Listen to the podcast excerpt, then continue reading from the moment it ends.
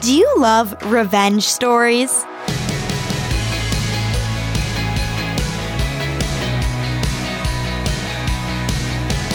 Hi there, I'm Natty Anderson, and you're listening to Unlocked, your daily key to unlocking God's Word in your life. Do any of you remember when the Lego movie came out? I was in the perfect age group. My brother and I grew up playing Legos, and the Lego movie as a whole brought back all kinds of nostalgia for me. But I'll never forget the first time I watched it. Warning, I've got some spoilers here. So, fast forward if you don't want to hear them. But anyway, I remember watching the movie at a friend's house. At the end of the show, the bad guy ends up becoming a good guy, right? And little Natalie was not pleased. I made that opinion known, and I'll never forget. My friend's mom looked at me and she said, You're not big on forgiveness and redemption, are you? Of course, I've learned a few things since then, and now I appreciate redemption narratives just fine. But what does that have to do with devotions today? Well, you'll have to stick around to find out.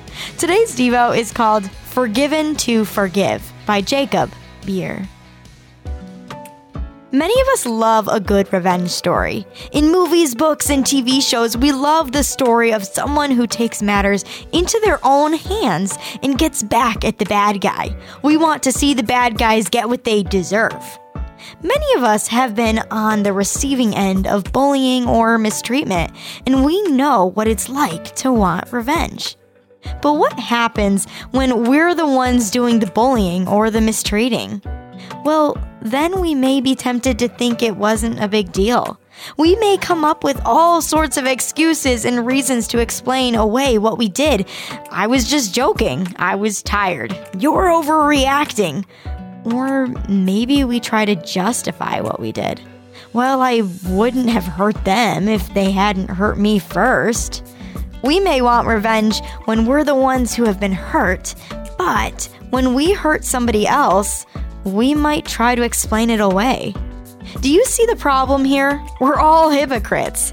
In our sinfulness and brokenness, we have one standard that we apply to others, but we fail to live by our own standard. How often do we insist on punishment for others' sin, but excuse our own sin? In Christ, we've been forgiven a tremendous debt.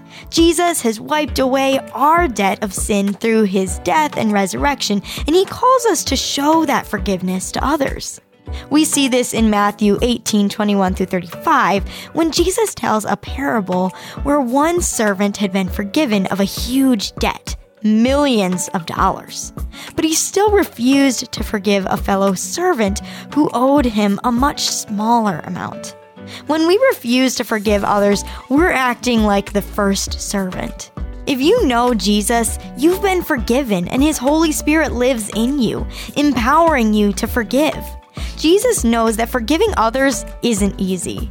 It's normal to want revenge, but He showed us a better way. Even when he was being nailed to the cross, he cried out, Father, forgive them, for they don't know what they are doing. That is amazing love. So let's talk about this a little bit more. Forgiving someone doesn't mean saying that what they did is okay or even being in close relationship with them. When people sin, they need healing, and forgiving someone means you desire healing and wholeness for that person. How does Jesus, the ultimate healer, enable us to desire healing for those who hurt us? As you and I can read in Matthew 18 21 through 22, Peter asked, Lord, how often should I forgive someone who sins against me? Seven times? No, not seven times, Jesus replied, but seven times seven. Now, I'd encourage you to read in your Bible Matthew 18 21 through 35 to keep God's Word alive in your life. Unlocked is a resource of Keys for Kids Ministries. Do you have an Instagram?